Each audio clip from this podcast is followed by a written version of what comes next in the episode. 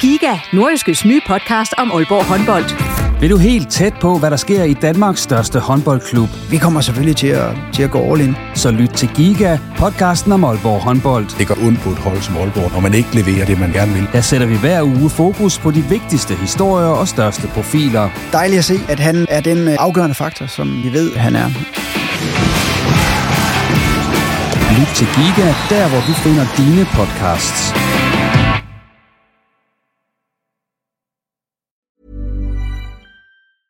A lot can happen in three years, like a chatbot may be your new best friend. But what won't change? Needing health insurance. United Healthcare Tri Term Medical Plans, underwritten by Golden Rule Insurance Company, offer flexible, budget friendly coverage that lasts nearly three years in some states. Learn more at uh1.com. Everyone knows therapy is great for solving problems, but getting therapy has its own problems too, like finding the right therapist, fitting into their schedule, and of course, the cost. Well, BetterHelp can solve those problems. It's totally online and built around your schedule. It's surprisingly affordable too. Connect with a credentialed therapist by phone, video, or online chat, all from the comfort of your home. Visit betterhelp.com to learn more and save 10% on your first month. That's BetterHelp, H E L P.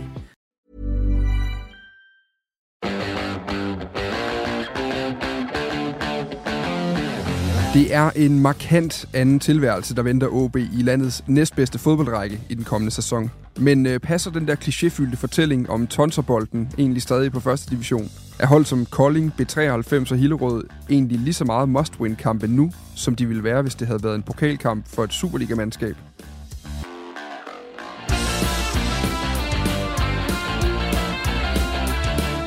Sammen med sportsreporter fra hele landet, der kigger sportsjournalist på Nordjyske Simon Ydelsen og jeg selv nærmere på den øh, kommende sæsons konkurrenter i dagens udsendelse. Jeg er vikar for Jens Otto Barsø. Jeg hedder Dan Grønbæk. Rigtig hjertelig velkommen til Riposten.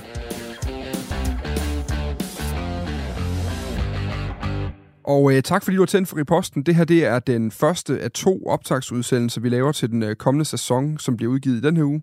I dag, Simon, der kigger vi to nærmere på alle konkurrenterne. Du har jo nærmest ikke lavet andet til første divisionsfodbold de sidste 10 år, så øh, Nej, det passer jo meget godt. det er perfekt. Ja, det kunne ikke være bedre. Øh, og i morgen, der hiver vi så også øh, sportsredaktøren Claus Jensen i studiet, og så tager vi ligesom den store, øh, det store kig på OB. Hvor står de før den nye sæson, både uden for banen og på banen. Blandt andet så ved jeg, at Claus han i går var ude at se uh, træning med den uh, nye svensker, med det flotte highlight reel for YouTube. Nu må vi se, om, hvordan det også gik på træningsbanen. Ja, jeg, jeg nåede lige at se ham kort på træningsbanen i dag. Det, det så ikke helt dumt ud. Der er flere øh, derfra øh, ude for træningsbanerne i morgen, men altså i dag der handler det om konkurrenterne. Vi løber igennem øh, de største handler i rækken hen over sommeren, og så får vi øh, også lidt øjenvidende beretning fra de egne af landet, hvor vi ikke selv øh, nødvendigvis kommer så tit. Vi skal blandt andet til Sønderjylland og til øh, Nordsjælland øh, og tale med øh, et par reporter, der dækker de hold, der kommer derfra. Men øh, heldigvis, som sagt, så er det ikke alt, vi behøver at få ud fra, fordi øh, med mig i studiet er du jo simpelthen, øh, og du er sportsjournalist til hos Nordjysk, og så er du fastmand på øh, op til, jeg vil sige, flere første divisionsstadioner, nærmest hver eneste weekend, sæsonen rundt. øh, jeg kunne egentlig godt tænke mig, at vi lige startede med sådan de store linjer om næste sæsons første division. Altså, hvad er det egentlig for en, øh, for en række? Altså, hvordan har den udviklet sig i de år, du har, du har dækket den tæt? Først som reporter på Sjællandske og siden her på Nordjyske. Jamen, det er en række, der har udviklet sig øh, eksplosivt i den forstand, at øh, den er gået fra at være sådan en øh, fyraftens prof-liga til nu at være en næsten fuldtidsprofessionel liga. Mm. Hvad, hvad med fodbolden? Har den ændret sig? Fordi jeg har, jeg har jo det der klassiske billede af, at første division, det er jo sådan noget fredagslæg fra AC Horsens, der så ned og lægger, lægger nogle høje bolde op i, øh, i hovedet på deres angriber, og så rykker de op igen. Jamen, der er stadigvæk hold, der gør det. Altså, vi vil komme til at se hold som, som Kolding og, og Horsens være garanter for, for, for den type fodbold. Men, men omvendt, så er der også rigtig mange andre hold i rækken, som har fået nogle andre, hvad skal man sige, øh, måder at spille fodbold på. Et af de gode eksempler er, er Hobro, der for eksempel er i gang med en trans- transformation, så man går fra det der lidt klassiske første divisionsfodbold til et lidt mere ambitiøst udtryk på bolden. Hvad betyder det egentlig for, fordi, altså, hvad betyder det for OB? Fordi der er jo, øh, at den gamle kliché siger jo ligesom, at boldekvilibristerne, som OB gerne vil være, altså øh, lave pasninger og øh, tempo i spillet og sådan nogle ting, det hører til i Superligaen. Og i første division, der, der kan du godt få rigtig store problemer, hvis du er den type hold.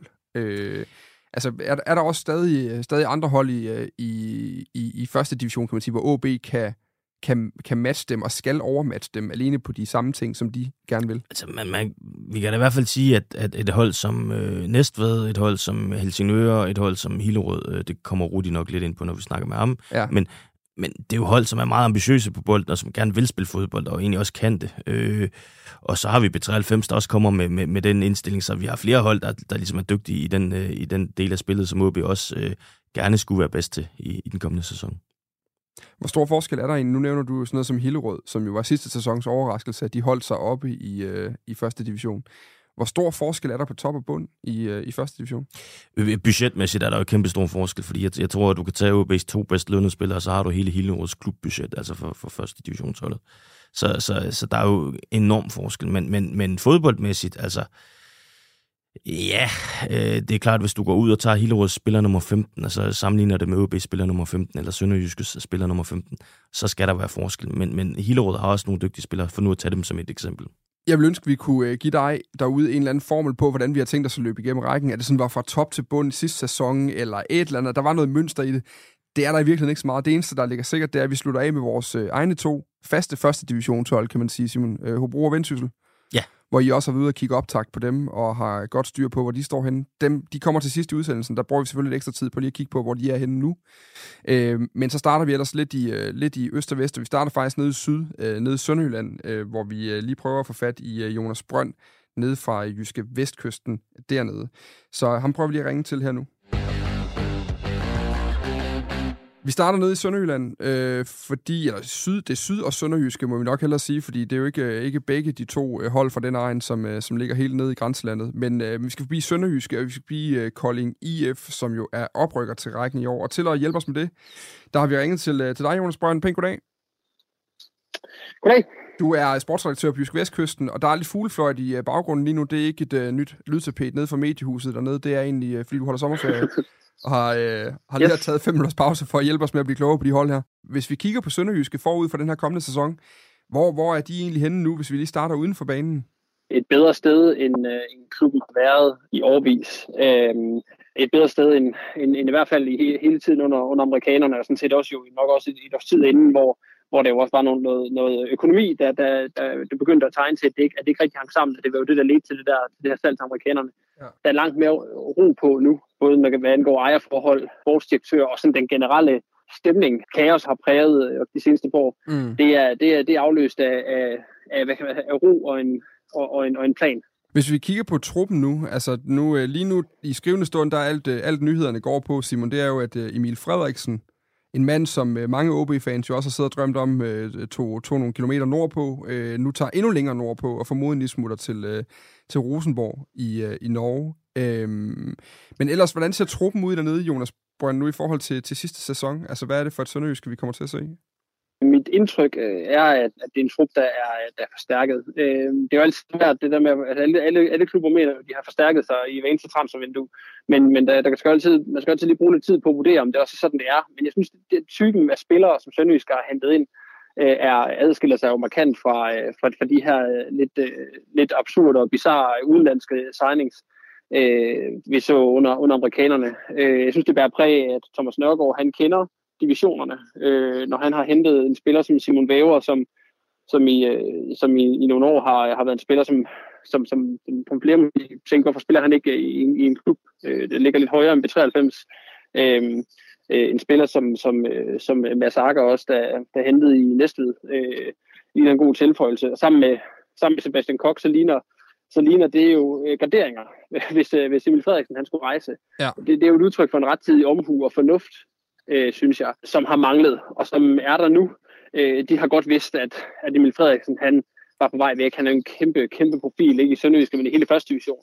Og han, i de første træningskampe her har han jo kun, har han kun fortsat det niveau, øh, og er en, en, en øh, klar profil, og selvfølgelig også en, en klar svækkelse, hvis han, øh, hvis han rejser. Der er grund til at tro, at at Thomas Nørgaard og assistenttræner Lasse Frølund, at de, at de finder nogle løsninger på det. Det jeg synes jeg, at det, det har tegnet til, og øh, i den tid, de har været i Sønderjyske, øh, har de også, har de også øh, brugt al tiden på, at, på at, egentlig at formå at gøre det, som Henrik Hansen aldrig rigtig lykkedes med, at skabe noget, at skabe noget udvikling øh, i, i klubben øh, spillemæssigt, og, og, og, og udvikle truppen som, som helhed, også, også enkelte spillere. Mm. Øh, I defensiven, der synes jeg, at i, i starten af sidste sæson, selvom Sønderjyske jo burde være et, et niveau over de fleste i, øh, i, i første division, at der var øh, store usikkerheder. Også i de første fire kampe, hvor Sønderjysk ellers, ellers trumlede lidt øh, over, over nogle af de andre hold. Der var, altså, der var, der var usikkerhedspræg i forsvaret. Det synes jeg, man har gjort noget for, for at ændre nu. Altså øh, en spiller, jeg ikke kender specielt godt, men, men Daniel Gretersson, der er kommet ind, en islandsk landsholdsspiller, øh, 27 år. Altså med, med hans CV og alder, så,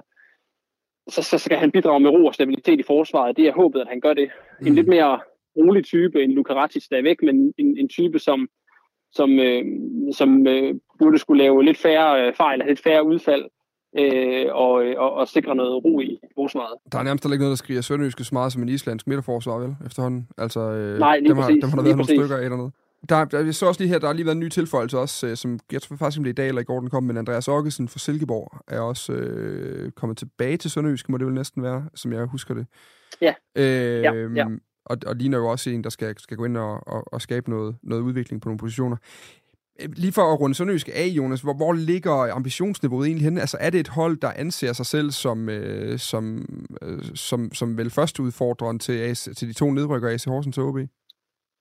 Helt klart. Øh, der er en ambition, og det, det er fuldstændig det samme som i, som i sidste sæson, og det er, at, at klubben skal rykke op. Og det er også en, det, det, det kunne godt, det er lidt en skæbne sæson for Sønderjyske det her, fordi ejerne har, har meldt ud, at, at de også de vil, at de vil sådan, hvad kan man, sikre økonomien og, og sikre et økonomisk fundament i de første to år, men at der derefter skal, skal nogle, der skal nogle, nogle sponsorer øh, fra, fra grænselandet der, fra Sønderjylland til, for, hvis man skal drive det her på længere sigt, hvor meldingen dernede er, at man ligger sponsormæssigt på et niveau, der er noget under klubber som for eksempel Vejle og Esbjerg, øh, grundlaget er, er, er, er dårligere. Øhm, og man ser jo også en klub som, som Kolding IF, der, der begynder at, og, øh, ja, hvor det kun går, hvor det kun går fremad, også hvad angår sponsorer. Ja. Så der skal, der skal, det, det, er, det, er, det er et krav i den sæson her, der kommer, at, øh, at der skal rykkes op, hvis ikke, hvis ikke øh, som meldingerne er, at der skal drosles ned øh, økonomisk. Så, så, så det, det, virker, øh, det virker ikke helt urimeligt at antage, at hvis, hvis Sønderjyske skal, skal i Superligaen inden for de næste 3-4 år, så er det nok i den kommende sæson, det skal ske. Øh, og så vil jo at den værd at nævne, synes jeg, hvad angår øh, trup-tilføjelser og, og truppen som sådan. Altså en spiller som Emil Berggren, alt tyder på, at han helbredsmæssigt er et helt andet sted, end han har været øh, i hele sidste sæson. Og han er bare stille og roligt på vej til at, at bygge på det her niveau. Og man kan sige, at hvis han spiller 80% af kampene på 80% af sit niveau, så er han jo stadigvæk en, en spiller, der kommer til at gøre en afgørende forskel i en oprykningskamp. Er det, er det også ham, vi skal kigge mod? Altså, hvem bliver, øh, hvis du lige skal sætte et enkelt navn på en profil til den kommende sæson, men som, øh, som nordjysk fan, når man skal til at lære, lære sig selv noget om første division, skal holde øje med, hvem er det så, du vil, øh, vil kigge imod? Øh, jamen, altså, jeg synes, jeg synes, jeg, der synes jeg at, at, Berggren, han, øh, han, øh, han helt klart øh, står og blinker. Ja. Og så ellers så er der en, en, en anden spiller, som ikke er lige så i øjenfaldende. Ja, det kan jo faktisk godt være nogle kampe. Sefer Mini på midtbanen.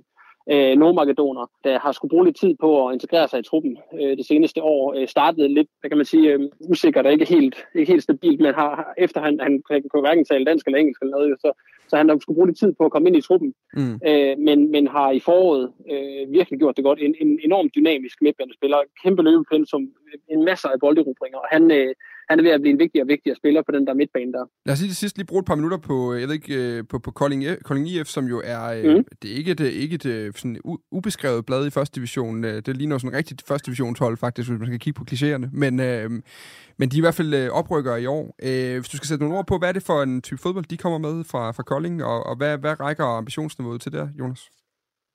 Jamen, det er et bundsolidt hold, der har en, om noget hold i, i, i første division, har en klokkeklar plan om og idé om, hvordan, hvordan de spiller. Det er øh, hamrende direkte. Det er jo sådan set uanset om det så skal foregå i luften eller langs jorden. Jeg sad og, og, så, dem, og så dem slå B93 øh, 5-1, hvor nogle af B93 fans lidt mavesurt sagde, at det var primitiv fodbold og sådan noget. Det kan sådan set godt være, at det er det. Mm. Men det virker for dem, og det kan godt have en klang af, at det ikke er underholdende at se på, men det er det. Det scorer mål, og det, er- og det går bare ud over stepperne. Det er Thomas Mikkelsen og, og Paul Ngongo foran, der, har, der, har, der er blevet fodret med bolde. Nu er der så kommet Mathias Christensen til i angrebet, som bør være en, også en klar, en klar øh, styrke øh, for dem. Mm. Øhm, så det, er, det kommer vi bare kun til at se, kun til at se mere af. Og øh, altså, jeg er, jeg er, jeg er temmelig overbevist om, at de nok skal klare sig i første division, og de kommer også til at, at gøre mere end bare klare sig. Jeg, jeg, jeg, altså sådan en, et sted midt i rækken, altså om det rækker til en top 6, det er jo svært at, at spore om, men altså, hvis ikke det er så sådan en, en 7. 7. 8. plads, det burde det helt klart blive til. Øh, Også med de penge, der bliver s- smidt i det. Men altså, det er, det er et, øh, et projekt, som, øh, som, som kun, øh, som, hvor pilen peger klart op af øh, Kolding IF. Både på og uden for banen, synes jeg. Øh, Jonas, jeg har lige et spørgsmål i forhold til, i forhold til Kolding. Jeg var så heldig at se dem i, i lørdags, hvor de scorer tre dødboldsmål øh, i, en, i en kamp mod Hobro, som jo ellers plejer at være dygtig på dødbolde. Øh, netop ja. de her standardsituationer, hvor, hvor meget kommer det til at fylde? Jamen meget. Altså det, det, det er jo nogle gange, så kan man, så kan man godt have lidt et, et, et indtryk af det med at, at score efter et hjørnespark og sådan noget. Det, det kan man ikke sådan lægge sit spil an på, men der er altså bare et mønster i, at hver eneste gang Kolding har et indkast højt op på banen eller et hjørnespark, så bliver det bare farligt hver eneste gang. Øhm, altså jeg ved ikke, hvor mange gange i, i det forår Thomas Mikkelsen med, med, med tåen eller hovedet eller øh, vristen har, øh, har banket en bold ind efter et, øh, efter en, en dødbold, eller også så Jakob Killerik ned fra forsvaret. Eller, altså, det, det, det, det, er bare det er noget, de bruger, de bruger kræfter på, og som, som de lægger også en stor del af deres spil an på. Det er virkelig et farligt hold på, øh, på dødbolde. Så det, det, kommer også til at, det kommer man også til at se i første session. Det, det er helt overbevist om, at, at det bliver, en, det bliver altså en, en, øh, en om, ordentlig omgang at håndtere for, for alle andre klubber, tror jeg på. Ja, lige et sidste spørgsmål på, på Kolding. Øh, mm. altså, hvis, hvis vi ser bort fra den der fronttrive, som øjensynligt kommer til at være en håndfuld for alle modstandere, hvad, hvad er det så for nogle ja. profiler, vi ellers kan, kan se frem til at skulle holde øje med? Altså en af dem, der jo har, der jo har øh, været fraværende det meste af foråret i den her oprykningskamp, er Tobias Sommer, som ellers synes jeg var en af deres bedste spillere i, øh, i efteråret. Sådan en, øh, en spiller, som ligger på som, sådan, som, øh, som øh, den midterste i, i en trebakkæde, øh, og så om kan gå med frem til midt på midtbanen. Han har sådan været spillemæssigt øh, omdrejningspunkt øh, for dem, der har været ude med skader. Han er, han er, han, øh, han er tilbage nu her, øh, formentlig til sæsonstart. De kører ham stille og roligt ind igen. Og han var en klar profil, og det forventer jeg også, at han bliver igen. Øh, og det, det, øh, det er jo også hans, hans, øh, hans bror Sebastian øh, Sommer, som, som min kollega Kim Mikkelsen bemærkede øh, lidt en, på en måde lidt en, øh, en ishockey-spiller på en fodboldbane, ikke? både i, i, i nogle gange i spil. Altså, en, øh, øh, det er nu ikke, fordi han ikke kan noget med bolden i fødderne osv., men han er bare, han er bare en virkelig, øh, Altså en virkelig energisk øh, midtbanespiller, som, øh, som, øh, som er modbydelig at spille overfor. Jeg fik sådan et billede af Dan Anton Johansen, der mangler en fortand der. Det, kunne være, det, bliver, det bliver en god, øh, god oplevelse. Nå, fremragende. Jonas, øh, vi har stjålet lidt mere tid, end vi havde lovet, og vi ville, men, øh, men der er en øh, kop, øh, i hvert fald nogenlunde lunken kaffe til dig i Nordjylland, når I kommer forbi heroppe øh, og skal forbi Aalborg i den kommende sæson. Det lyder godt. Tak for det. Selv. Ha' en øh, god ferie, og tusind tak for tipsene. Ja, selv tak. Vi tales ved. Hej. Det var altså uh, Kolding Sønderjysk. Altså man kan sige, det der er det sjove ved den, og faktisk også den næste egen, vi går til, det er, at det er jo to hold, der egentlig i princippet burde ligge i hver sin ende af rækken. Altså, øh, altså ambitionerne ja, er ret men jeg har det faktisk lidt med Kolding, at jeg tror... Er du på Jonas' hold om, at det faktisk er et hold, der godt kan drille? Ja, det er jeg helt sikker på. Altså, ja. de kommer til at tage nogle point øh, fra nogle andre hold, som kommer til at stå og sige, ah, det, det, dem burde vi ikke tabe til. Men ja. det gør man, fordi at Thomas Mikkelsen, øh, og øh, jamen, altså også Mathias Christensen nu, og så Paul Ingongo Iversen, de, de, de kommer til at gøre ondt på alle modstanderhold. Ja. Altså, og det, de skal bare have en dødbold, så, så, så bliver det farligt. Man vil umiddelbart tænke, at der kommer et forsvar ned i OB, altså hvis de stiller op på en, øh, mod en hvis de skal stille mod en tung træ, øh, trækæde i front fra Kolding, så vil man øh, alligevel kunne matche med navne som Tillander og Kramer og Ja, det kan de måske på, det, det, det, det kan de måske på første bolden, men hvad med anden bolden og tredje bolden? Fordi ja. det, altså, det, det er ikke, som, som Jonas siger, det er ikke det er ikke helt ud af det blå, når, når de ikke bare scorer på det første hovedstød. Altså, det, det er virkelig en, en métier, som de er rigtig, rigtig dygtige til. Jeg får lidt flashback til, da Christoffer Wigman, deres træner, han selv spillede under Uwe Pedersen i FC Vestjylland. Det er ja. lidt, uh, lidt samme tendens, som man ser i spillet. Modtaget. Vi øh, tager lige, vi hopper faktisk direkte over et modsat ende af landet nu, øh, fordi vi skal en tur til Nordsjælland, fordi der har vi faktisk også en mand, der sidder og venter på, vi, øh, vi ringer og stiller ham et par spørgsmål. Øh, det er jo lidt samme situation, vi skal ud i med de næste to hold, vi skal snakke om, det er FC Helsingør, og så er det, øh, og så er det Hillerød. Ja. Som jo også er to hold, der i min optik burde høre til i hver sin øh, ende af rækken, ikke? Jo, lige præcis. Lige præcis. Og nu kan vi så sige øh, pænt goddag til uh, Rudi Dalsgaard, journalist ved uh, Sjællandske, tidligere kollega med dig, Simon Ydelsen, da du var derovre. Hej, Rudi. Ja, hej da. Og øh, vi har fået lov til, eller noget, så ringer forstyrre dig, fordi vi gerne vil blive lidt klogere på et par af de nordsjællandske hold op, altså øh, Hillerød og, øh, og FC Helsingør. Øh, ja, det er mange. Ja. Hvor skal vi, øh, hvad, altså, skal vi ikke starte med Helsingør egentlig? Hvad, hvad, Simon, hvis du lige får lov til at introducere det her, fordi det er jo også et hold, du har set spille nogle gange mod de nordjyske sidste sæson. Altså, hvad, øh, hvad er sådan det gode åbningsspørgsmål på Helsingør? Jamen, ja, øh, spørgsmålet til Rudi er egentlig, at hvor, hvor står Helsingør? Skal de, skal de kigge op, eller skal de kigge nedad i, i tabellen? Jeg synes, at FC Helsingør skal kigge opad. Og det skal de, fordi at der, at der har været, altså der har vendt op og ned på, på klubben her øh, hen over øh, sommeren. Og hvis man øh, kan huske tilbage til kampene i foråret, så begyndte det at se mere og mere tyndt ud, og man var nede og hente bænkspillere på 19 hold, bare for at, for at kunne fylde holdkortet. Og, og jeg synes også at selv, jeg var ved at være lidt bekymret for dem, men, men de fik lige øh, hvad hedder det, bagdelen med op i, i top 6, og, øh, og så er der simpelthen bare blevet, øh, blevet skiftet ud hen over sommeren og hentet en masse, en masse rutine og profiler ind, som gør, at øh, da jeg var ude og se dem mod Lyngby i deres første træningskamp, jamen, der sendte de 22 mand i aktion, og havde endda to spillere, som slet ikke kom på banen, hvilket var en, en kæmpe kontrast til, til det, der skete i foråret. Hvordan er kvaliteten så? Fordi normalt så det ville det jo være sådan noget, hvor, øh, hvor man bliver lidt nervøs, når man hører, at der er så stor udskiftning i en, i en trup. Hvordan er, øh, hvad var kvaliteten så i for eksempel den kamp mod Lyngby? Ja, den mod Lyngby, der, der så det gode ud. Altså det, det synes jeg, men det, men det var sådan en klassisk, den første træningskamp, hvor mm. alle skulle i spil, og det galt jo også for Lyngby og sådan noget. Så det, det vil jeg være lidt forsigtig med at, at trække nogle øh, konklusioner ud af, men, men, øh, men øh, umiddelbart, så, så er der jo, er der jo noget, noget, noget kvalitet på, på holdet, øh, og så er der jo også kommet noget kvalitet øh, på, på bænken, øh, kan man sige, fordi de har, har hentet John Bredal, den tidligere FC Nordsjælland assistent og OB, og hvor han ellers har været, og, og så den tidligere FCK-bomber Alvaro Santos ind, øh, ind i trænerteamet, så, så er der blevet givet op hele, hele vejen rundt. Han er stjernestyr over Alvaro Santos, var. Altså ham havde jeg fuldstændig glemt alt om, ja. men det, der, det kan noget. Ja, han har hentet lige over på den anden side af, af, af Øresund over i Helsingborg, jo, og det, det er jo ikke så langt. Nej, nej det, det, det er rigtigt. Rudi, jeg, jeg sidder og kigger lidt på, på de her spillere, de har, de har hentet. Altså, øh, blandt andet Ferhan Hassani og, og Monday Chim og, og så videre, Frederik Ibsen. Altså, hvem af de her spillere kommer til at, og, tror du, at, at spille en væsentlig rolle for, for FC Helsingør? Øh, jeg kigger måske lidt på sådan en som Frederik Christensen, som man har hentet i, ja. i Hillerød, som, øh, som måske ikke som braget igennem første division, men som indeholder nogle, som har nogle kvaliteter, som, som jeg tror, at Helsingør kan, kan gøre brug af. Men, men, øh, men jeg tror egentlig, jeg, jeg, jeg tror mere, jeg kigger på, øh, på de rutinerede i mhm. truppen. Altså sådan nogle som Daniel, Daniel Norosi, Niklas Mauritsen, Jakob Schoop. Altså spillere, som skal levere et eller andet fundament, som de andre de, de, de unge og de, og de lidt nyere kan stå på, og så ligesom få det, få det til at ske. Men ellers er det helt personligt, har jeg, har jeg sådan et lille godt øje til sådan en som Oliver Drost, øh, som, som jeg synes øh, viser mange, har vist mange gode ting, men, men måske ikke lige har haft øh, helt tur i den i Helsingør endnu. Hvilken, hvilken type fodbold skal vi forvente fra, fra FC Helsingør? Det bliver formodentlig øh, altså en, et, et mere afklaret Helsingør-hold, der, der kommer på banen, og som vil lave den her, eller som vil ud, udføre den her stil, som, som Daniel øh, K. Petersen øh, har været garant for i, i ungdomsafdelingen. Det er sådan noget med høj pres og boldbesiddelse, og som, som man ikke sådan særlig, øh, som man ikke er villig til at gå, øh, gå på kompromis med. Øh, det, det var man så i foråret, da, da, da rebet begyndte at stramme om halsen, øh, og der, der sad man fuldstændig om og parkerede bussen og alt det der. Men det virkede så også, og man har så fået fuld valuta for det ved, ved, ved en sæson mere i første division. Ikke? Og nu tror jeg, at man har fået en bredere og også, også bedre trup, og det, det, det vil gøre, at de, at de spillemæssige ambitioner, de, de kan sættes op.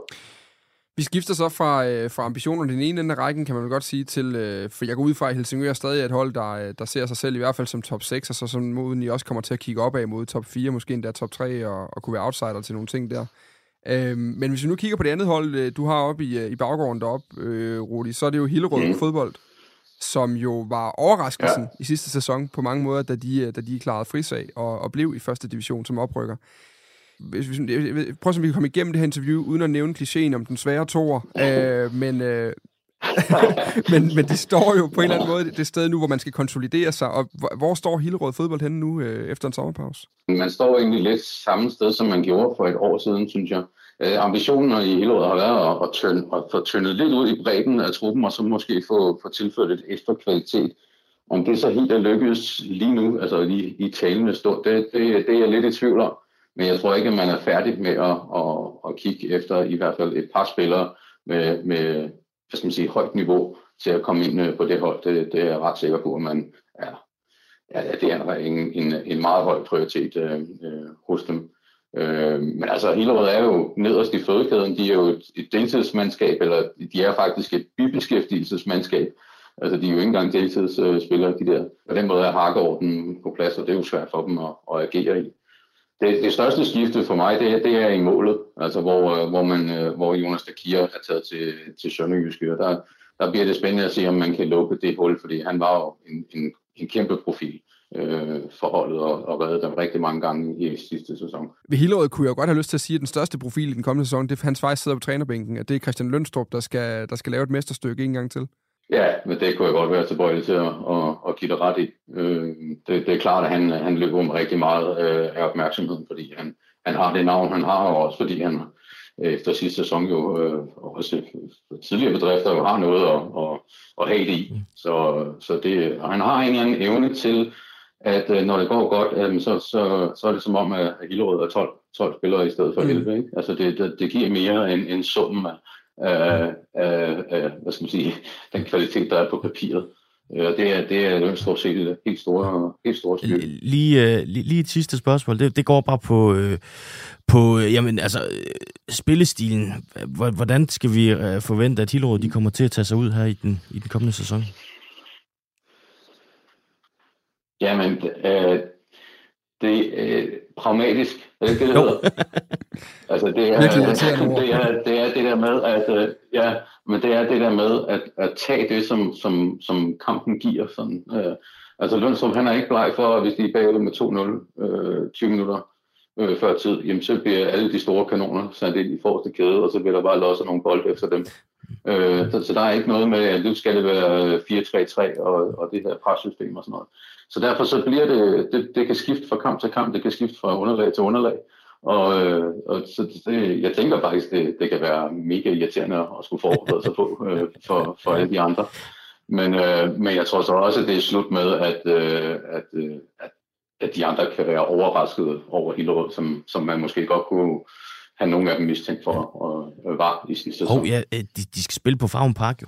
Hvad, hvad kommer det til at, hvad, hvad ja. kommer det til at betyde? Ja, det, det er man ked af i klubben, og det, det er, er, gode, er, er gode grunde, kan man sige. Ikke? Øh, ja, ja, det kan jo være, at det betyder, at de kommer til at spille øh, på en anden måde. Øh, det, det, det kan jo være.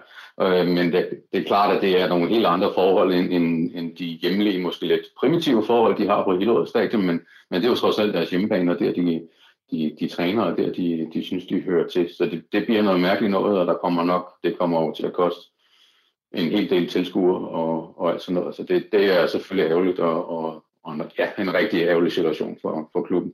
Vi glæder os i hvert fald øh, til at holde øje med dem. Tak fordi du lige vil være med her, Rudi, midt i sommeren. Jamen, øh, selv tak for det. Det var så lidt. Nå, Simon. Det var de første to sjællandske, vi lige kom øh, forbi. Skal vi lige tage de andre sjællandske her nu, eller er der noget, du lige skal knytte til de to hold her først? Umiddelbart? Nej, altså, øh, jeg synes jo egentlig, Rudi har sagt det meget godt. Øh, når vi begynder at snakke om de her fem sjællandske hold, så er Helsingør stadigvæk det hold, som har en my bedre økonomi end de andre hold. Så, okay. så i kampen om at kunne tiltrække de bedste sjællandske divisionsspillere, så er det nok Helsingør, der har et lille forspring der, men jeg vil så sige, at øh, Næstved og B93 burde ikke komme langt efter. Nej, modtaget. Men jeg synes, vi skal gå videre til netop de to, fordi det er jo to hold, hvor vi ligesom har sagt, der behøver vi ikke ringe, øh, ringe ud til andre, fordi der, øh, der har du sådan rimelig godt styr på dem. Ja, skal, skal, skal, vi starte, skal, vi, skal vi starte med B93? Lad os gøre det. Jeg synes, det er spændende med dem, fordi de oprykker. Jeg, jeg, jeg har kigget lidt på, hvad det er for et hold, de eventuelt kan stille med, øh, og jeg, jeg tror, det, altså Michael Falkesgaard, han er hentet ind som målmand, og det bliver vigtigt, fordi... Tidligere Brøndby og OB-målmand, der har været på FC Midtjylland og, og til Thailand og så videre, ja. ja. Øh, de havde Ais Vaporakis, som stod øh, de fleste af kampene i foråret. Øh, han skal ikke spille første division. I hvert fald ikke, hvis de har nogle ambitioner om at overleve. Skal vi ikke sige det sådan. Og så, øh, så var det et, et must for dem at hente en, en, øh, en bedre keeper ind, og det... Øh, det tror jeg, de har fået i Falkeskår. Altså, jeg, jeg tror ikke, at han, han kommer til at, at stå tilbage som den stærkeste keeper i ligaen, men han skal nok, øh, han skal nok øh, være med til at, at stabilisere en, en måske lidt udfordret defensiv i B93 de kommer til at have en, en firebakkæde, hvor jeg er lidt usikker på, om det bliver Osvald Sø eller Sebastian Kroner, der, der spiller højre bakken. Så har de god gamle Jakob Eris ind i midten, sammen med Emil Christensen, og øh, det, det er i hvert fald et, et fysisk stærkt midterforsvar, de kan, de kan stille. Øh, og så har de Daniel Tørsen på venstre bak, som øh, de har hentet i Esbjerg.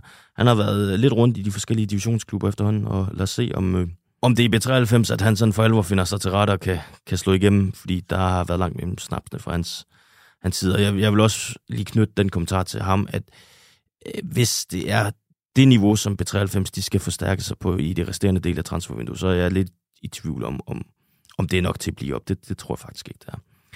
Øh, så har de øh, en, en, en central midtbane, som nok kommer til at bestå af i hvert fald Mikkel Moritz og, og, øh, og Niels Morberg, og, og Moritz han bliver rigtig vigtig for dem. Han skal løbe rigtig mange meter i forhold til at, at dække ind for nogle offensive spillere foran ham, som måske ikke lige er dem, der løber mest retur. Øh, fordi man kan sige, altså, der er helt stor profil. Han, han hedder Jeppe Ehrenbjerg, og synes jeg var den bedste spiller i anden division i foråret. Og det, det bliver spændende at se, hvad han kan i første division. Han skal i hvert fald nok komme ind og, og, og løsne nogle skud. for OB-fans vil kunne drage nogle paralleller til Luca Prip, der også er rigtig, rigtig dygtig, eller er glad for at afslutte, og det er, det er Ehrenbjerg også. Og, øh, og så er det jo så Nikolaj Thomsen, der ligger i smørhullet og skal, skal prøve at fordele spillet, og det, det kan, kan han jo stadigvæk. Øh, jeg kan godt være lidt i tvivl om, hvordan det, ikke bare hans, men, men B93's øh, konditionelle tilstand er, i forhold til, at, øh, at de skal op i et højere tempo nu, og nu, nu kommer der nogle, nogle hold, der har et, et altså en, en stærkere fysik, hvordan de så kan stå imod det. Øh, og så, så kan man sige, at den anden raket, de har på, på kanten, det er så Ahmed, der giver mig en, han bliver også spændende at følge. Øh, og helt frem, der har de nogle... Øh, der har de også et par spændende alternativer. Emmanuel Ogude, som blandt andet har været i Vendsyssel tidligere, øh, også en stor, stærk gut, og, og så har de en ung spiller i uh, Jonathan Mattis, tror jeg, han hedder. Jeg tror egentlig, han er dansker, så det kan godt være, jeg udtaler hans navn helt forkert, men jeg havde faktisk troet, du ville nævne Nikolaj Thomsen som den helt store profil på det her hold. Altså, han, øh, jeg husker det som, at efteråret, han kom til sidste sæson, der var det syv mål i 10 kampe lige pludselig, og, og en, øh, jo nærmest en øh, sprudlende øh, nordjysk fodbold. Ja, jeg tror, han, øh, for dem, der kan huske, hvordan hans gode kammerat Victor Fischer, han kom hjem og indtog Superligaen i 18, der, jamen, så det første halve år, der var han jo for, for rygende, og det er lidt det samme med Nikolaj Thomsen. Jeg tror stadigvæk, han er en dygtig spiller, men det er ligesom om, at, øh, at han, er, han er blevet mere menneskelig, og, og nu hedder det første division, jamen så, så, så skal der jo måske lægges lidt på øh, flere steder i spillet, og det, det er jo så det, om han, om han kan motivere sig selv til det. Det, det håber jeg jo et eller andet sted, fordi så er han jo stadigvæk en, en fantastisk spiller her i en første division. Mm. Øh, en, en kommentar til det. Altså, jeg, jeg er meget spændt på at se, om deres defensiv kan, kan klare øh, at skulle, øh, skulle spille øh, modhold, der er langt dygtige og meget mere struktureret, øh, og, og noget, noget skarpere end det, de mødte i anden division, fordi det synes jeg, det var deres udfordring nogle gange, at øh, ja, øh, specielt deres kanter, der giver mig Jan de, de bliver altså hængende højt i banen, og så skulle, øh, så skulle Mikkel Moritz altså på arbejde, når han skulle ind og øh, dække huller. Ja, lige præcis. Hvordan, øh, hvad er det for et hold, der kommer på besøg? Altså ved de nordjyske? Altså, er det et hold, der gerne vil spille fodbold? Er det et hold, der er, står solidt? Er det, hvad forventer du dig? Det, altså, hvad er jeg, jeg, jeg, forventer, at det er sådan et, et teknisk øh, begavet fodboldhold, der kommer med, med mange af de her spillere. Du har Nikolaj Thomsen, der er god til at fylde mellemrum og facilitere spillet derfra. Og så så har du som sagt de her to kanter, der er meget offensivt øh, indstillet og nok skal, skal komme til at gøre ondt på mange hold, men altså spørgsmålet er, om de også kommer til at gøre lidt ondt på de backs, der spiller bagved dem, fordi at, at de måske ikke løber helt så meget hjem, som de burde. Modtaget. En spiller, vi skal holde øje med for B93. Er det Nikolaj Thomsen? Nej, det er Jeppe Janbjerg. Så lad os uh, skifte fokus til uh, den klub, du har været aller tættest på, uh, inden du kom uh, her til Nordjylland igen, uh, op på Nordisk. Det er Næstved ja. Boldklub. Uh, som jo har lidt af, det er jo efterhånden lidt sådan en, øh, en klassisk historie i dansk fodbold over de sidste 10 år. Det er jo den her klub, der bliver overtaget af udenlandske investorer, og så sejler det i noget tid, indtil øh, nogle af de gamle investorer fra, fra, fra, fra lokalområdet får styr på klubben igen. Og det er jo lidt det, der skete i Næstved. Sidste sæson var det vel egentlig et positivt indtryk, der var, at det øh, Næstved fik leveret. Meget positivt. Altså, jeg, jeg, jeg sad der flere gange og ønskede, at, øh, at jeg stadigvæk dækkede dem, fordi at, de spillede ikke så godt, imens jeg, imens jeg havde fornøjelsen af at, at følge dem.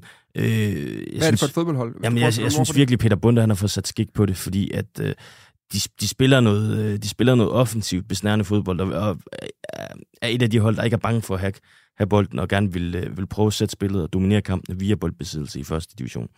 Øh, og så, så har de en spiller som Suhaib Daflawi, som virkelig, øh, virkelig er sjov at se på. Fordi han, han vandrer rundt på hele banen, og, og vil egentlig bare have bolden, og han er ligeglad med, om han får den på forsiden af modstanderholdet. Altså, der kan godt I'm Sandra, and I'm just the professional your small business was looking for. But you didn't hire me because you didn't use LinkedIn jobs. LinkedIn has professionals you can't find anywhere else, including those who aren't actively looking for a new job but might be open to the perfect role, like me. In a given month, over 70% of LinkedIn users don't visit other leading job sites. So if you're not looking on LinkedIn, you'll miss out on great candidates like Sandra. Start hiring professionals like a professional. Post your free job on linkedin.com/people today. Det er noget hver gang han får bolden, så det, det er skide sjovt at se på. Godt. Hvad er Næstveds... Øh, I sidste sæson, der, der blev det lidt sådan en... Altså, de, de havde leveret et godt indtryk. Det blev lidt en mellemsæson på en eller anden måde, uden, øh, uden det, det store på spil i den ene eller anden retning. Altså ja, de, de ville jo være super glade for, at de som oprykkerhold kunne gå i top 6. Og Præcis. det, jeg, jeg tror også, ambitionsniveauet ligger der omkring igen, at, at selvom det er den der svære anden sæson for dem også. De ender på femtepladsen sidste sæson, kan vi lige sige. Ja, og jeg, jeg tror, de skal ligge der og slås om at, at komme i top 6 som, som nummer 6-7 stykker. Ja. Det er, jo, det er jo et solidt hold, fordi der, dem, alene det, du har Niklas Dannevang på mål, det, det er jo garant for noget rutine, ikke også? Og, og så har jeg jo nævnt der Flauvi som et, et offensivt S, og jeg synes også, en spiller som Frederik Christensen begyndte at tage, tage store, store skridt mod sæsonafslutningen. Øh, En, en, en, en omskolet angriber, der nu er en rigtig dygtig kant. Og, øh, Sebastian Hausner, synes jeg er en af de bedste, hvis ikke den bedste, øh, øh, defensiv midtbanespiller i rækken. Han er virkelig en overset øh, spiller, som, som er begyndt at blomstre i det her Peter Bunde-fodbold. Og, altså hvis næste, og det, det, det, tror jeg nu egentlig, de kan, kan holde fast i ham, så har de sikret sig en rigtig, rigtig vigtig brik i at kunne øh, fortsætte udviklingen. Og når du siger Sebastian Hausner, så mener du altså det er jo ham, AGF midterforsvaret med Ja, ja, jernblødningerne, der røg til udlandet på et tidspunkt. ja. Ham, han hedder Magnus Hausner, han har ikke lige så mange jernblødninger. Nej, lige præcis. Nej, lige modtaget. præcis. øh, så er jeg spændt på at se, at de har hentet to rigtig, rigtig dygtige AB-spillere. Ja. Og det, det synes jeg lige, vi skal, vi skal knytte et par kommentarer til, fordi uh, Silas Trier på, på, på midten, uh, AB-anfører, en af de absolut største profiler i anden division, som næsten er i stand til at hente. Det, det synes jeg, det er rigtig godt hentet. Så er jeg spændt på at se, om de har fået Abdulli Njai øh, i form. Nu springer jeg så væk fra. Den AB-spiller, ham kommer vi lige tilbage til. Men Njai er måske den hurtigste spiller i hele første division, hvis han, øh, hvis han er fit. Mm. Øh, så han bliver også spændende at følge. Øh, og så øh, helt til toppen, der har de jo haft et hul efter Milja Tarajovic. Han blev solgt til Kalmar her for, ja, det var vel i vintervinduet. Det var ham, ingen af os kendte øh, i januar, og som øh, nogen begynder at snakke om som potentiel landsholdsangriber i løbet af sommeren. Ja, og FC Midtjylland han har angiveligt også haft kig på ham nu her, ikke også? Så, ja. så, så det er jo spændende. Øh, men de har, de har kæmpet lidt med at finde en afløser, også fordi Markus Mølvadgaard, han var ikke helt i form, da han kom til, til næste her i foråret. Øh, nu lyder det så til, at han er i bedre forfatning, så han skal nok kunne, kunne blive en trussel. Plus, at de så har hentet topscoren for anden division i sidste sæson, øh, Frederik Ellegaard. Så, så der har de måske øh, fået løst en af de der lidt større udfordringer, som de havde. Næstved øh, en spiller, man skal holde øje med. Hvem er det? Jamen, øh, jeg tror faktisk, at øh, Suhaib Daflawi, han, øh, han bliver sjov at, at følge. Han lyder også som en spiller, man har lyst til at kigge på. Han minder mig lidt om sådan en uh, Adel Tarabt-type, hvis nogen kan huske ham fra, øh, fra Premier League. Altså, han kunne alting med en fodbold. Han gad bare næsten aldrig gøre det. Altså, øh, det, det, uden ikke at sige, at uh, Suhaib uh, Daflawi, han er en uh, dårlig spiller overhovedet. Men det der ekstreme flere niveau. Ja, men helt vildt. Helt vildt.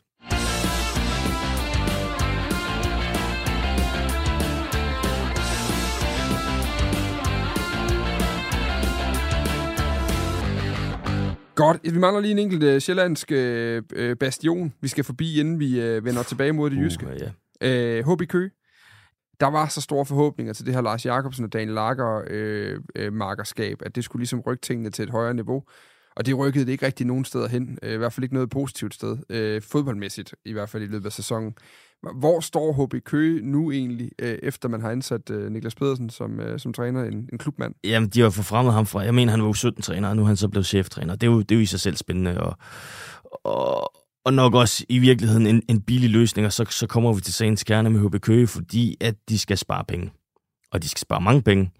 Og øh, lige nu, med lidt god vilje, kan jeg vel sige, at de har 13 spillere, der kan spille første division, sådan bevist. Altså i truppen? Ja.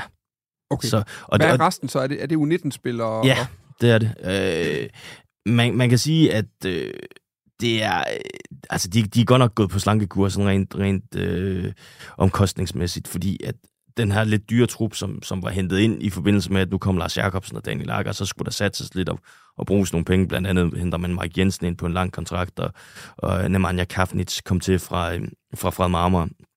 Altså, det, det er bare fortid nu, og, og den, den, altså, de har hentet øh, Sebastian John i målet, så de har en målmand her til første kamp, og det, det er fint. Han kommer og var reservekeeper for, i Fredericia i sidste sæson, og så har de hentet Markus Gudmann, en dygtig midtstopper fra AB. Øh, I øvrigt endnu en AB-spiller, som, som er rådet til første division, det siger en del. Men øh, altså, det er, det er sådan lidt, lidt... Altså, det er nemt nok at sætte holdet for HBK lige nu, fordi du kan nærmest bare bruge udelukkelsesmetoden. Altså, Mm. øh, og de har ikke, altså, de har ikke sådan så meget andet end, end de her 10-11 spillere. Øh, blandt andet Kasper Gedsted, den tidligere OB-spiller, der skal spille højre bak, og jamen, Frederik Bay på en venstre bak, altså det, og Kafnit stadigvæk. Det er, det er jo et fint hold på papiret. Problemet er bare, i det sekund, de skal til at skifte ud, så falder kvaliteten drastisk. Ja. Øh, og, og vi snakker virkelig drastisk. Altså, det, det, det, det er jo så galt, så altså, man kan jo godt frygte lidt, at de kan komme i øh, altså, seriøs nedrykningsvar. Og vi har jo heller ikke haft dem særlig højt på vores, øh, på vores power ranking. Øh, og, og det, der så også skal siges omkring det, det er, at øh, spillere som Pia Larsen, Nemanja Kavnic, øh, Joachim Rotman, det, det, altså, når jeg snakker med agenter, så er det også, så, så er der også nogle af de navne, der bliver nævnt som, som folk, der gerne vil væk, eller skal prøve noget andet, og, og forsvinder de tre, jamen, så, så ser det skidt ud for Køge, fordi jeg, jeg er i tvivl om, hvor meget de så vil kunne hente ind. Ja, simpelthen, altså, simpelthen hvor meget de kunne tiltrække Ja. af, af solide første divisionsspillere. Det er lige netop det. Ja, modtaget. Ja. Øhm, hvem skal man holde øje med på det her hold øh, til, den, øh, til den kommende sæson? Altså Mike Jensen er der stadigvæk. Ja, men jeg, jeg tror, jeg vil gå ned i en helt anden grøft. Jeg tror, at blandt de der unge talenter, som de har hentet op, så er jeg spændt på at se, om øh, Niklas Jakobsen, en ung øh, kantspiller, han kan, han, kan, han kan slå sig igennem. Øh, de første ting, jeg hørte overfor, det er, at det er meget positivt, det indtryk, han har leveret. Øh, og det sjove, det er jo, at han er jo lillebror til Mathias Jakobsen, der spiller op i Vendsyssel, men det kan vi vende tilbage til senere. Modtaget. Så er vi jo være færdige med, øh, med, med Sjælland derovre. Vi kigger nu mod det jyske igen. Vi har jo allerede været forbi øh, Kolding og Sønderjyske, øh, og nu bevæger vi os ellers øh, geografisk opad, og så slutter vi af med øh, vores egne to øh, solide første divisionshold, øh, Hobro og Vendsyssel FF. Hvis vi tager dem nedefra, så når vi jo, øh, øh hvis vi fortsætter op af E45, så når vi jo til FC Fredericia øh, som næste skridt. Øh, FC Fredericia var egentlig sådan et hold, øh, det er vel definitionen på, øh, på sådan et midterhold i øh, første division, og, og der, har de, der ligger de jo nærmest allerede, altså inden sæsonen er gået i gang. Ja, ja, ja, ja, det gør de jo. Altså, jeg, jeg vil ikke gå så langt som at kalde det ligegyldighed, fordi at, øh, det er som også en præstation at ligge så mange år i, i første division, men, men de rykker ikke op, de rykker ikke ned. Det har de i hvert fald vist over de sidste 25 år. De rykker sig ikke ud af flækken. Nej. Øh, FC Fredericia, det er indbegrebet af første division. Jamen, det- er, har de virkelig, er det virkelig bare en klub, der nu, nu vi taler om Sønderjyske og Næstved og alle de andre, det er jo sådan mindre klubber, der lige pludselig rækker ud efter noget større i form af nye ejere eller nye penge eller et eller andet mm. værk. Der er vel også et eller andet øh, romantisk rart over en klub, der har fundet det niveau, den kan være på. Jamen, jamen bestemt, og jeg, jeg tror da også, altså FC Fredericia med Stig Jonsen i spidsen, har jo også, altså, har jo også haft nogle sæsoner, hvor man har været tæt på at kunne, kunne spille med om oprykning, men så er det altid lige glippet, og der har lige manglet lidt. Og så her de senere år med den her FC Midtjylland-model, man har kørt, øh, det, det kan man sige både godt og skidt om, og jeg vil nok i virkeligheden sige, sige mest skidt om det på, på Fredericias vegne, fordi at, at det her med, at du har fået et, et kontingent spillere ind fra FC Midtjylland, har bare været med til at, at dræbe kontinuiteten, fordi de typisk er råd tilbage igen, og så skulle man starte forfra til den. Mm. Altså nogle gange til den næste halve sæson, andre gange til den næste sæson. Mm. Det hold, som, som Fredericia, de kan mønstre i dag, der, det, det, jeg synes egentlig, de har hentet pænt ind her i, øh, i, i sommervinduet. Altså, igen, øh, spændende spillere i øh, Gustav Markusen, øh, Tobias Bak, som de har hentet i VSK Aarhus, synes jeg også er godt set. Altså, øh, Eskil Dahl, som er kommet til fra Brøndby U19-hold, som tidligere har været i Ajax, også en, en rigtig, rigtig spændende spiller. Emilio Simonsen, som, som også er bevist i første division, øh, tidligere Lyngby-spiller, der er hentet i, i Nykøbing. Altså, det, det er solide første divisionsspillere. Det, det skal nok være med til at, at spille dem op omkring top 6, jeg, jeg forventer, at de kommer i top 6 i den her sæson. Men der er stadigvæk et arbejde bare, fordi de havde nogle kæmpe udfordringer i deres midterforsvar i sidste efterår. Og, og Valdemar Birksø, han så, han så også lidt svingende ud. Øh, det er så blevet bedre med ham, men, men jeg er stadigvæk lidt i tvivl om, om den der bagkæde. Og jeg, jeg vil sige, hvis, hvis det er rigtigt, at Oliver Olsen, han havner i, øh, i Randers, som jeg hører lidt rygter om, han, han var lejet ud fra Midtjylland til Fredericia. Mm. Øh, hvis, han, hvis han for eksempel havner i Randers eller i en anden klub, eller i hvert fald ikke i Fredericia, så står de med en udfordring, der er på bakken, som de skal have løst. Ja, modtaget. Godt, så, men det er, det er igen et midterhold, vi ser, men som måske godt kan kravle op i den øverste halvdel i den kommende sæson. Jeg har dem i hvert fald et, et, et skridt foran øh, de her sjællandske øh, hold, som egentlig kandiderer til at være med i, i, i midten af rækken, og det, det har jeg lidt, fordi at jeg synes, der er, øh, der er lidt mere bund i, øh, i det her Fredericia-hold. Jeg synes også, de kom godt ud af sidste sæson, og så, så er der sådan en spiller som Adam Jakobsen, der også begyndte at score mål, og så, så kan man jo begynde at tage fat i øh, også en spiller som Niklas Røyk her, der er også altså en, en spændende spiller, og, og Mikkel, Mikkel Volgemut, som, som også er definitionen på, på en meget, meget driftssikker første divisionsspiller. Tidligere i Vendsyssel FF. Præcis. Øh, anfører vel også i en periode, Ja, ja, faktisk. var ja, det? ja. Jo. Hvem er det, man lige blærer sig med, når, når nu OB de ruller til Fredericia, man sidder der og skal se den? Hvad er det så, man, øh, man kigger på kammeraten ved siden af og siger, det er, det er ham, er du lige skal kigge. Jamen- tjek, lige, tjek lige nummer syv dernede. Nej, men jeg, jeg, synes jo, jeg synes jo, Adam Jakobsen et eller andet sted har gjort sig fortjent til at få lidt ekstra opmærksomhed, fordi han havde det her øh, meget, meget flot forår. Modtaget. Han er jo en stærk angriber. Altså, han, han, han er også bare en, der løber med, med hovedet for, forrest. Altså, det, der er sgu ikke, øh, der er ikke nogen bare, altså, han er ikke bange for at slå sig. Det var Fredericia. Så kigger vi uh, lidt nordpå igen, så, uh, så støder vi ind i øh, OB's uh, nedrykningskollega fra den uh, forgangne sæson, nemlig AC Horsens. Et hold, som jeg vil sige, øh, øh, altså, jeg, jeg tror jeg nærmest også har hørt flere eksperter sige det i den forgangne Superliga-sæson, at det var et hold, der var bygget til første division, og nu spillede Superliga øh, lige pludselig. Hvor, hvor er øh, AC Horsens henne? Er de, er de sådan hold, man automatisk skriver på som favorit til oprykning sammen med OB? Nej, øh, der, er- der, jo, der er mange, der sikkert vil gøre det, fordi at, at de kommer ned som, som Superliga-nedrykker. Men, men når du så omvendt ser på, hvad der, altså, hvad der indtil videre er sket i, øh, i AC Horsens, så synes jeg ikke, at det er så soleklart, at, at, at de bare skal op igen, fordi at øh, jeg, har, jeg har rigtig mange spørgsmålstegn omkring dem. Øh, altså, for, for det første, så kan vi starte helt bagfra. Martaj Delac har været meget tæt på skifte til Sarajevo, vil stadigvæk rigtig gerne væk fra AC Horsens. Jamen, hvad gør man, hvis at, at han nu forsvinder? Fordi det er en af, en af grundpillerne. Øhm, Han var vel i den øverste halvdel af målmænd i Superligaen egentlig, når man kigger i sidste sæson. Ja, og man kan, også, målmand. bare- man kan også bare se, altså da han var frisk og spillede, jamen, så, du, du, og du har helt ret, altså, så, så, så var AC Horsens jo godt kørende i efteråret. Da han så blev skadet, og, og ja, man manglede ham, så gik man jo så, så gik man også ned defensivt. Og jeg siger ikke, at han skal tilskrives hele æren for det, men, men jeg siger bare, at han er en rigtig, rigtig vigtig spiller, mm. øh, som de måske mister. Og det er jo sådan lidt spændende at se, hvad, hvad det kan ende i.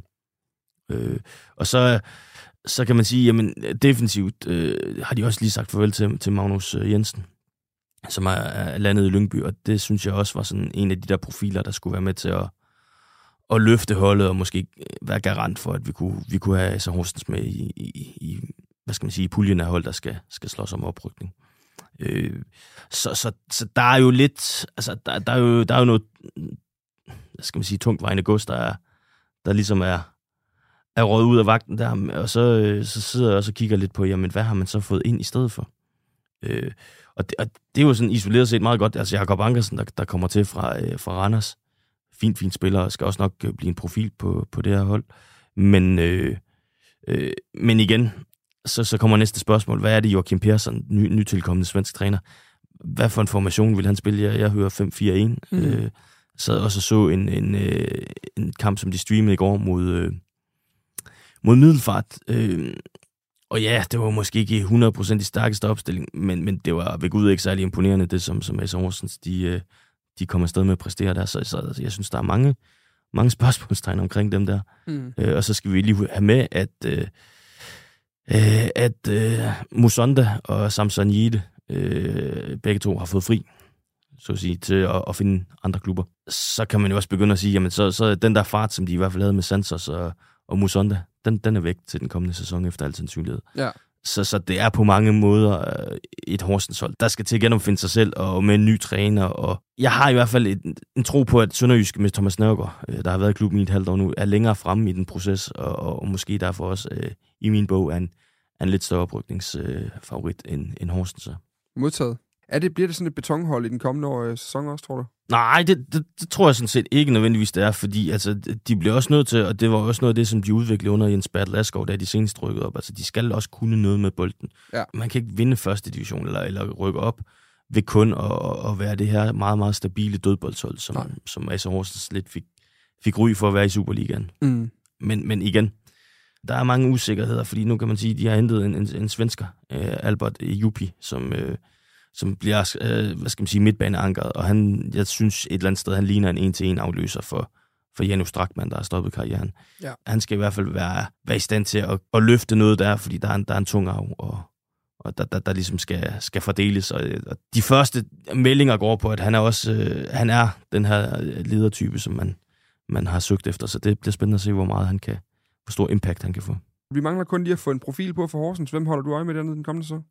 Jamen, jeg, jeg synes, at Anders K. Jacobsen har set god ud i de, i de små glemt, jeg har set, så, så, så det er nok ham, jeg, jeg først og fremmest vil, øh, vil pege på. Og så har han lige forlænget sine kontrakter, så det også indikerer jo også, at vi er sikre på, at han er der.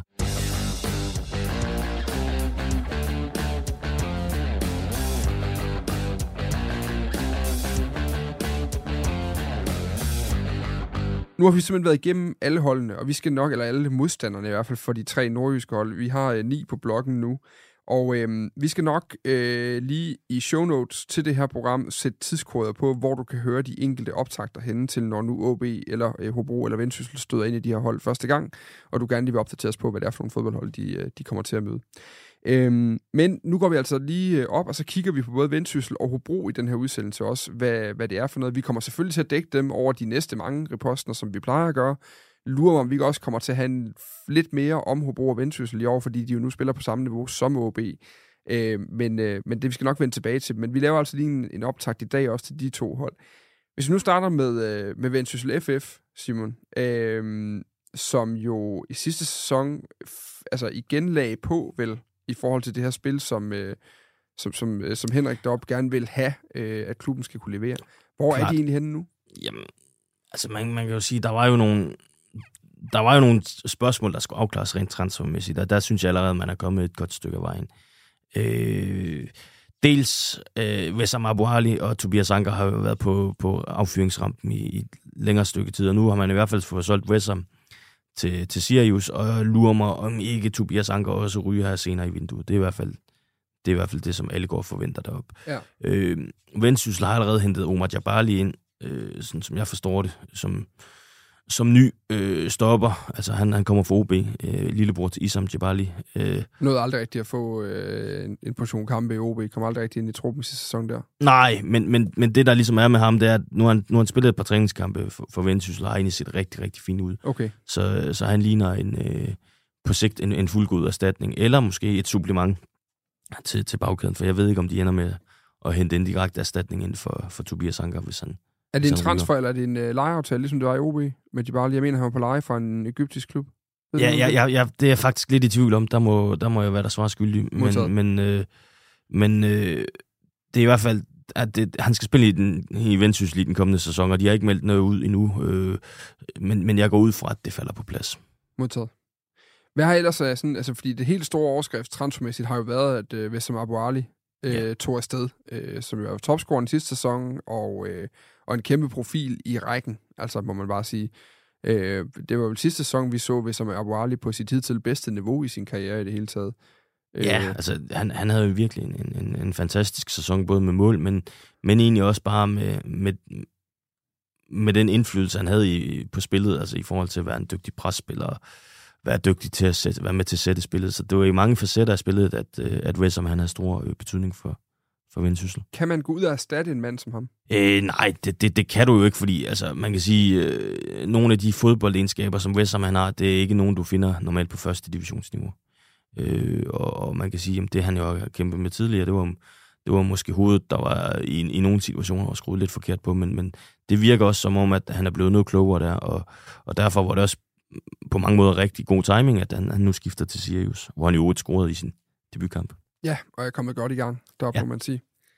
Øhm, godt. Hvad mangler de stadigvæk i Vendsyssel nu? Altså, hvad, hvad er det? Ja, men de, de mangler, de mangler en, øh, en 8, en, en central midtbanespiller. Øh, og, og man kan sige, jamen de, de manglede også, øh, og i virkeligheden mangler de måske også en kant stadigvæk. Øh, en, øh, en højre kant som supplement til, til Lukas Jensen, som han har forlænget med ud på højkanten. Men, men de har hentet Markus Sandesbo fra OB, og det, det er der sikkert mange OB-fans, der vil rynke, øh, altså Horsens fans, FC Fredericia-fans, der også vil rynke på næsen over, fordi han ikke har haft succes nogen af de steder, han har været udlejet til. Men øh, i Henrik Pedersens øh, meget stringente system, så tror jeg faktisk, at hans han kan få succes, fordi han kan løbe hurtigt, og han kan løbe meget. Øh, og de to øh, kvaliteter er nogle af dem, som, som vendsyssel sætter rigtig højt. Så jeg, tror, jeg tror, han passer rigtig godt der så kan man sige, jamen, de skal nok også, øh, de skal også stadigvæk se om, øh, altså som sagt, der skal en forsvarsforstærkning ind, og det, øh, det, det, det er de jo ikke, det er de jo ikke helt færdige med endnu. det er også igen, jamen, ryger Tobias Anker, hvornår ryger han, og hvor meget ryger han for, kan de geninvestere nogle af de penge. Mm. Og ellers, altså, der er jo hentet nogle unge spillere ind igen, Oscar Øenslager, og, øh, og nu ved jeg ikke, hvad det ender med med Gustav Dahl, men, men må ikke også, at han kunne, kunne havne op på sin fødeegn. OB-talentet der. Så, så hvis man får ham ind, jamen, så er der i hvert fald, øh, så er bredden ved være der. Altså det, der så mangler noget, det, det, er, jo, det er jo toppen, hvor de skal ud og prøve at finde en, en, en ny angriber. Øh, og så skal de øh, have fundet en ny central midtbandspiller, som virkelig kan gå ind og, og være med til at løfte holdet. Her til sommer, der er det to år siden, Henrik Pedersen han startede i Vendsyssel. Ja. Bliver det ved med at være øh, spændende for ham at jagte det her... Øh... Jamen Henrik øh, er jo en, en person, som bliver omgået af mange rygter. Øh, hele tiden bliver sat i forbindelse med forskellige klubber og egentlig også landstrænerjobs og sådan noget. Men, men øh, altså, han, han, er, han har en funktionær kontrakt nu i, i Vendsyssel. Det vil sige, at han mere eller mindre kan smutte øh, fra dag til dag nu. Men, men øh, altså, indtil videre er han i Vendsyssel, og det lyder til, at, at han også er træner, når sæsonen går i gang i Vendsyssel. Så, så jeg forventer, at han er, han er træner i, den kommende sæson for Vendsyssel. Og, og så kan man sige, med det på plads, så kan vi også bare konstatere, at den måde, som, som klubben bliver, bliver drevet på, både sportsligt og økonomisk, er, er langt bedre, øh, end det var for to år siden. Og en stor del af, af forklaringen på, at de har slået de her store huller i jorden rent økonomisk med minus på 11 og 8 millioner for de seneste regnskaber, jamen det er jo fordi, da Jakob Andersen overtog klubben igen for Korsborg Capital, der var der et kæmpe efterslæb, og man skulle ud og sikre sig en trup i nærmest i 11. timer. Det betød jo, at man måske nok skulle betale noget mere for de kontrakter, end man ellers ville skulle under normale omstændigheder. Mm, øh, det er man ved at være ud af nu. Og det betyder så for eksempel, at, øh, at lønningsniveauet øh, er, er reduceret betydeligt. Og altså, jeg har lige snakket med direktøren, øh, Lars Glindvad, og han, han sagde faktisk, at i 24 forventer man, at øh, driften kan som minimum gå i nul. Okay, og det er alligevel et stort skift fra de, kommende, eller fra de foregående regnskaber nu. Ja, det synes jeg. Ja. Det synes jeg. Er Vendsyssel et sted, hvor de ser sig selv som outsider til oprykningen? Ja, det, det kunne de godt være, men igen, det handler lidt om, at så skal de også have de her to store forstærkninger på plads, øh, fordi det, det, det er påkrævet, hvis de sådan for alvor skal kunne, kunne udfordre øh, ja, nok Sønderjysk og AC Horsens. Man kan sige, at økonomien er lidt svært at blive klog på, fordi hvis Jakob Andersen lige pludselig finder på, at Nå, men jeg kan da godt lige lægge en million eller to for, for, for, for en god angriber, jamen så, så kan det jo godt lade sig gøre. Så det er jo lidt... Men de er afhængige af det. Ja, hvis de skal op og hente på den, på den helt, helt høje hylde for en første divisionsklub. Men ellers så, altså, der er penge til, at de kan hente en, en gedin forstærkning, både i angrebet og på midtbanen. Hvem er profilen, man skal holde øje med for Vendsyssel den kommende sæson? Jeg har tidligere sagt, at Karl Lange vil være en spiller, jeg vil holde meget øje med, og det, det holder jeg fast i. Han har set uh, god ud i træningskampene. Øh, og så er der selvfølgelig også altid Simon Okusun. Øh, jeg, jeg tror virkelig, at Karl Lange han bliver afgørende for, at Vendsyssel får succes i den kommende sæson.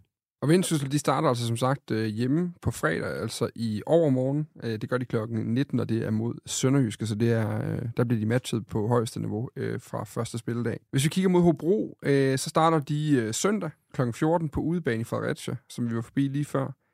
Hobro, hvor er de henne på nuværende tidspunkt forud for den kommende sæson? Jamen, de har jo mere eller mindre hele truppen på plads.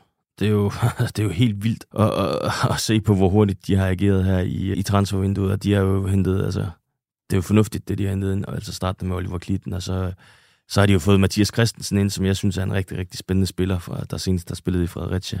Sådan en, en meget teknisk, øh, visionær midtbanespiller. Og han, han bliver en, en spændende tilføjelse, og så, så har de jo fået Mubarak Kampare, mm. tror jeg, neder, ind fra Sapsborg, og, og han ligner sådan mere eller mindre en direkte afløser for Don Dietzen. Ja, fordi det var jo det, der har været snakket meget om. Don Dietzen forsvandt den helt store profil fra sidste sæson i, i første division. Ja. Spiller nu i OB i den kommende sæson i, i Superligaen. Hvor stort et tab bliver det? Det er et markant tab. Altså, Don Dietzen var, var i min bog en top 3-spiller i første division i forhold til individuelle færdigheder virkelig, virkelig dygtig spiller. Og, og da han blev sat i forbindelse med OB, var der jo mange OB-fans, der kunne forstå, hvad de skulle med ham. Altså, siger bare, hvis han havde spillet på et dominerende OB-hold, og kunne få lov til at gøre de ting, som han har gjort i Hobro, så havde det været 20 målinvolveringer på en sæson for hans side. Altså han havde været øh, vanvittigt godt kastet til OB. Men, men forståeligt, han havner i OB, hvis, øh, hvis der er lidt mere i lønningsposen og, og muligheden for at spille Superliga. Men han bliver svær at erstatte. Altså, mm. tæt, altså praktisk talt umuligt.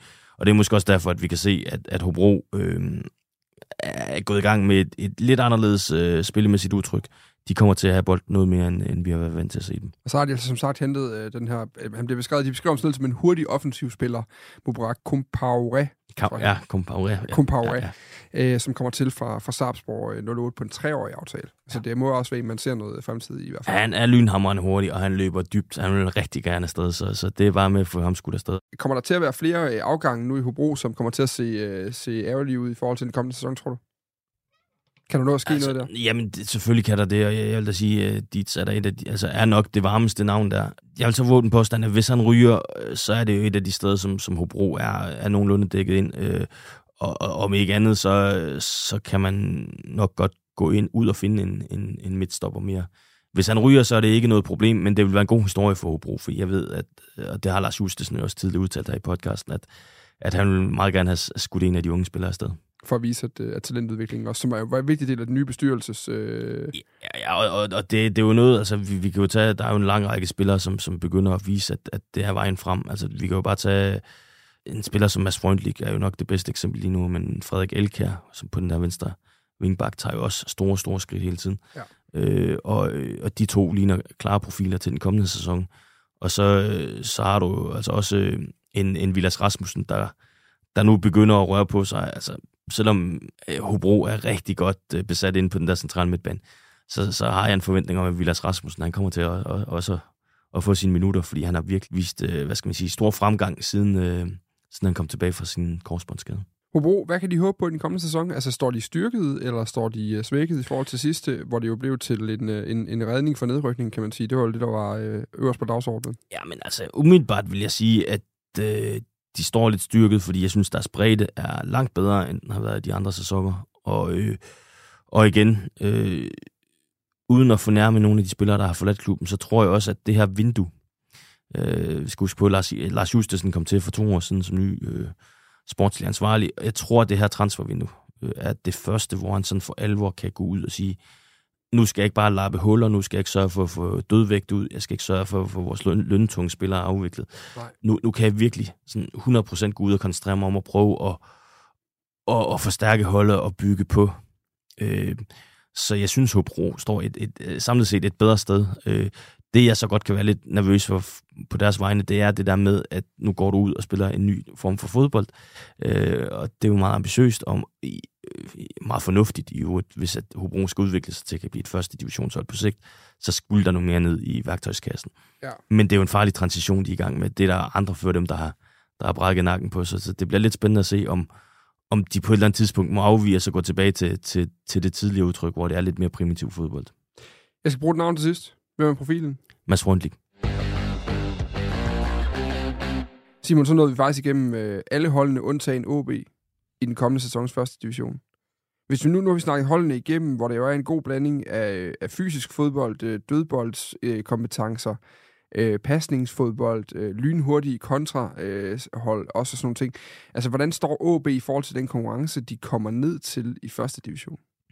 De står godt. Det gør de, det gør de dels fordi, at AC Horsens er ikke øh, den skarpeste mednedrykker, kan øh, at kunne få med ned. Øh, og øh, jeg plejer gerne at sige, at den sæson, hvor du havde Esbjerg, Viborg og Silkeborg, der skulle slås om at rykke op, det, det var noget af den stærkeste top, man har set øh, i en første division. Men der synes jeg slet ikke, vi er i, i år. Og, og jeg vil våge den påstand, at hvis OB bare spiller nogenlunde op til eget niveau, så rykker man også op igen. Også til det niveau, der endte med at være deres niveau i sidste sæson? Nej, nej, fordi de skal ligge på, og det er de, det er de jo også godt i gang med. Øh, og og der, der kan vi jo også begynde at se på, men det er en helt anden snak, at den tager vi jo nok i den EUB-podcasten, at, øh, at der, er nogle, der er nogle svingninger i gang ude på Hornevej, som, som ser fornuftige ud. Det vender vi altså meget tilbage i morgen til, ja. øh, hvor vi tager en øh, udsendelse med Jensen i morgen, øh, hvor vi sætter os ind og kigger øh, på træninger, på træningskampe, på optakten inden øh, OB's første øh, divisionskamp, øh, som er på øh, som er på lørdag. Ja. Som mod B93, hvor de skal over og møde dem på Østerbro Stadion. Og apropos Østerbro Stadion, Simon, ja. så tænker jeg jo egentlig godt, altså, det er jo ikke velkendt land for OB-fans at skulle give sig ud i det danske divisionsfodboldlandskab øh, på de her stadions, hvor der ikke, øh, hvor alting ikke koster en milliard, så at sige, og, øh, og er på, øh, på, på øverste klasse herhjemme. Men du har jo, altså, du, er, du går jo ikke af vejen for en, øh, for en primitiv stadionoplevelse en gang imellem. nej, nej, nej, det er trods alt ikke Esbelund, når jeg var til at snakke om her, så, så der er, det, det, det er helt okay, det her. Nej, det er det nemlig, og det kan vi også se, når vi kigger ud over. Men, men, men i virkeligheden kunne jeg bare godt tænke mig, skal vi ikke lige have en top 3 over de, øh, de bedste away oplevelser, man kan vente sig som øh, OB-fan. Altså, når man ligesom går hjem til familien og skal sætte tre kampe på, hvor man skal have lov til at tage turen ud det kommende sæson, hvad er det så for tre stadions, man skal opleve? Hvor vil du selv tage hen? Hvad vil være, det, hvad vil være de tre kampe, hvor du selv satte kryds i kalenderen? Om ikke andet, hvis ikke for stadionoplevelsen, så i hvert fald for fodboldoplevelsen. Hvad er det for tre kampe? Åh, jamen altså, Sønderjysk er jo en vigtig kamp, fordi der, der, der, der tror jeg, der bliver meget afgjort. Øh. Og så, øh, så er der jo gode minder for Horsens. Så, altså, men jeg, det, det er jo kedeligt, fordi det er jo de to stadions, ja, som de har været vant til at besøge. Øh, så hvis vi skal gå i den anden grøft, jamen, så vil jeg da sige, jamen, så, så, er det, så, så skal de en tur til, til HB Køge, og, øh, og sørge for, at de går tør for fadel der. Ja. Øh, de skal en tur til næste og sørge for, at deres glimrende grillpølser, de også bliver, bliver spist. Og så, så er der jo den her Østerbro-oplevelse, fordi det er en, det er en helt speciel øh, atmosfære, der normalt er øh, derinde. Øh, og så bare det sjov i, at du kan køre lige forbi parken, og så lige parkere og så gå ind på Østerbro Stadion i stedet for. Altså, det, det, må være, det må være sådan en oplevelse, som jeg synes, mange OB-fans de skal prioritere, hvis de overhovedet kan komme afsted. Ja, det ligger i hvert fald. Det ligger, det ligger på en måde, det stadion, hvor man må sige, at hvis, øh, hvis solen står rigtigt, så er det lige før parken laver skygger ud over Østerbro Stadion. ja, det er ikke rent øhm, det, det, det, er i hvert fald også det er sådan en kamp, jeg har luet på. Fordi jeg synes, det, jeg, har, jeg har været inde og dække landskampe flere gange i parken og sådan nogle ting, og har hver eneste gang tænkt, det er sgu mere legit fodbold, det der over ved siden af. Altså, det, det, er, det er sådan et åbent yeah, stadion yeah, med nogle yeah. halvtribuner og... Øh... Ja, nu ved jeg ikke, hvordan det er. Tidligere så havde B93, de havde sådan en gruppe unge mænd, øh, som... Øh, jeg ved ikke, om de kom fra et musikkonservatorium eller et eller andet, men de var, de var voldsomt underholdende og, og, og høre på under en kamp, fordi de, de nærmest opfandt slagsang undervejs i kampen. altså, og det var god sang. Det var ikke bare sådan, altså det, det var ikke bare sådan noget øh, fordrukket sludder. Ja. Det, det, var, det var virkelig, øh, virkelig underholdende. Godt. Så jeg håber, der er et eller andet sted på, at de stadigvæk er der, fordi så skal de nok være med til at skabe noget god stemning. Det er, det er altså det, der er mulighed for i weekenden her nu, hvis man skal øh, overse den, for det er jo Østerbro Stadion, der venter øh, i weekenden som debuten i første division for øh, Lukas Andersen og holdkammeraterne derude øh, på Hornevej. Vi vender tilbage til Hornevej i morgen. Øh, vi har gjort en dyd af ikke at tale særlig meget med OB i dag. Det er fordi, vi kommer til at gøre det rigtig meget i en udsendelse, der lander et feed i morgen. Jeg skal nok lægge tidskoder i den her, så du kan hoppe tilbage i løbet af sæsonen, ligesom at se, hvad var det nu, der var med det her hold, med det her, øh, ham der spilleren Simon nævnt, han har jo vist sig at være noget af det ringeste, vi har set siden uh, Joel King i OB, øhm, og alle de her ting. Så jeg skal nok sørge for at lægge det ud, så I selv kan gå ind og finde uh, de her ting. Og så, uh, så glæder vi os ellers bare til at, at dække divisionsfodbold med uh, OB i centrum. Ja, det bliver skide sjovt. Tak for i dag, og øh, vi glæder os til øh, at lave mere øh, OB-stof til dig i morgen.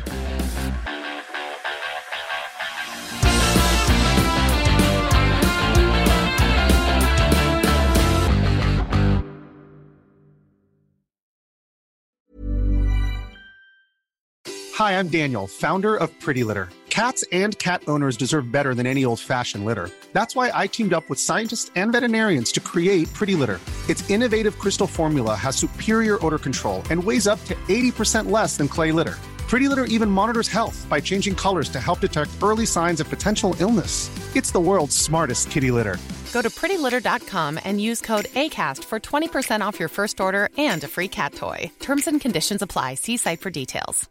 Mom deserves the best, and there's no better place to shop for Mother's Day than Whole Foods Market. They're your destination for unbeatable savings, from premium gifts to show-stopping flowers and irresistible desserts. Start by saving 33% with Prime on all body care and candles. Then get a 15-stem bunch of tulips for just $9.99 each with Prime. Round out Mom's menu with festive rosé, irresistible berry chantilly cake, and more special treats. Come celebrate Mother's Day at Whole Foods Market.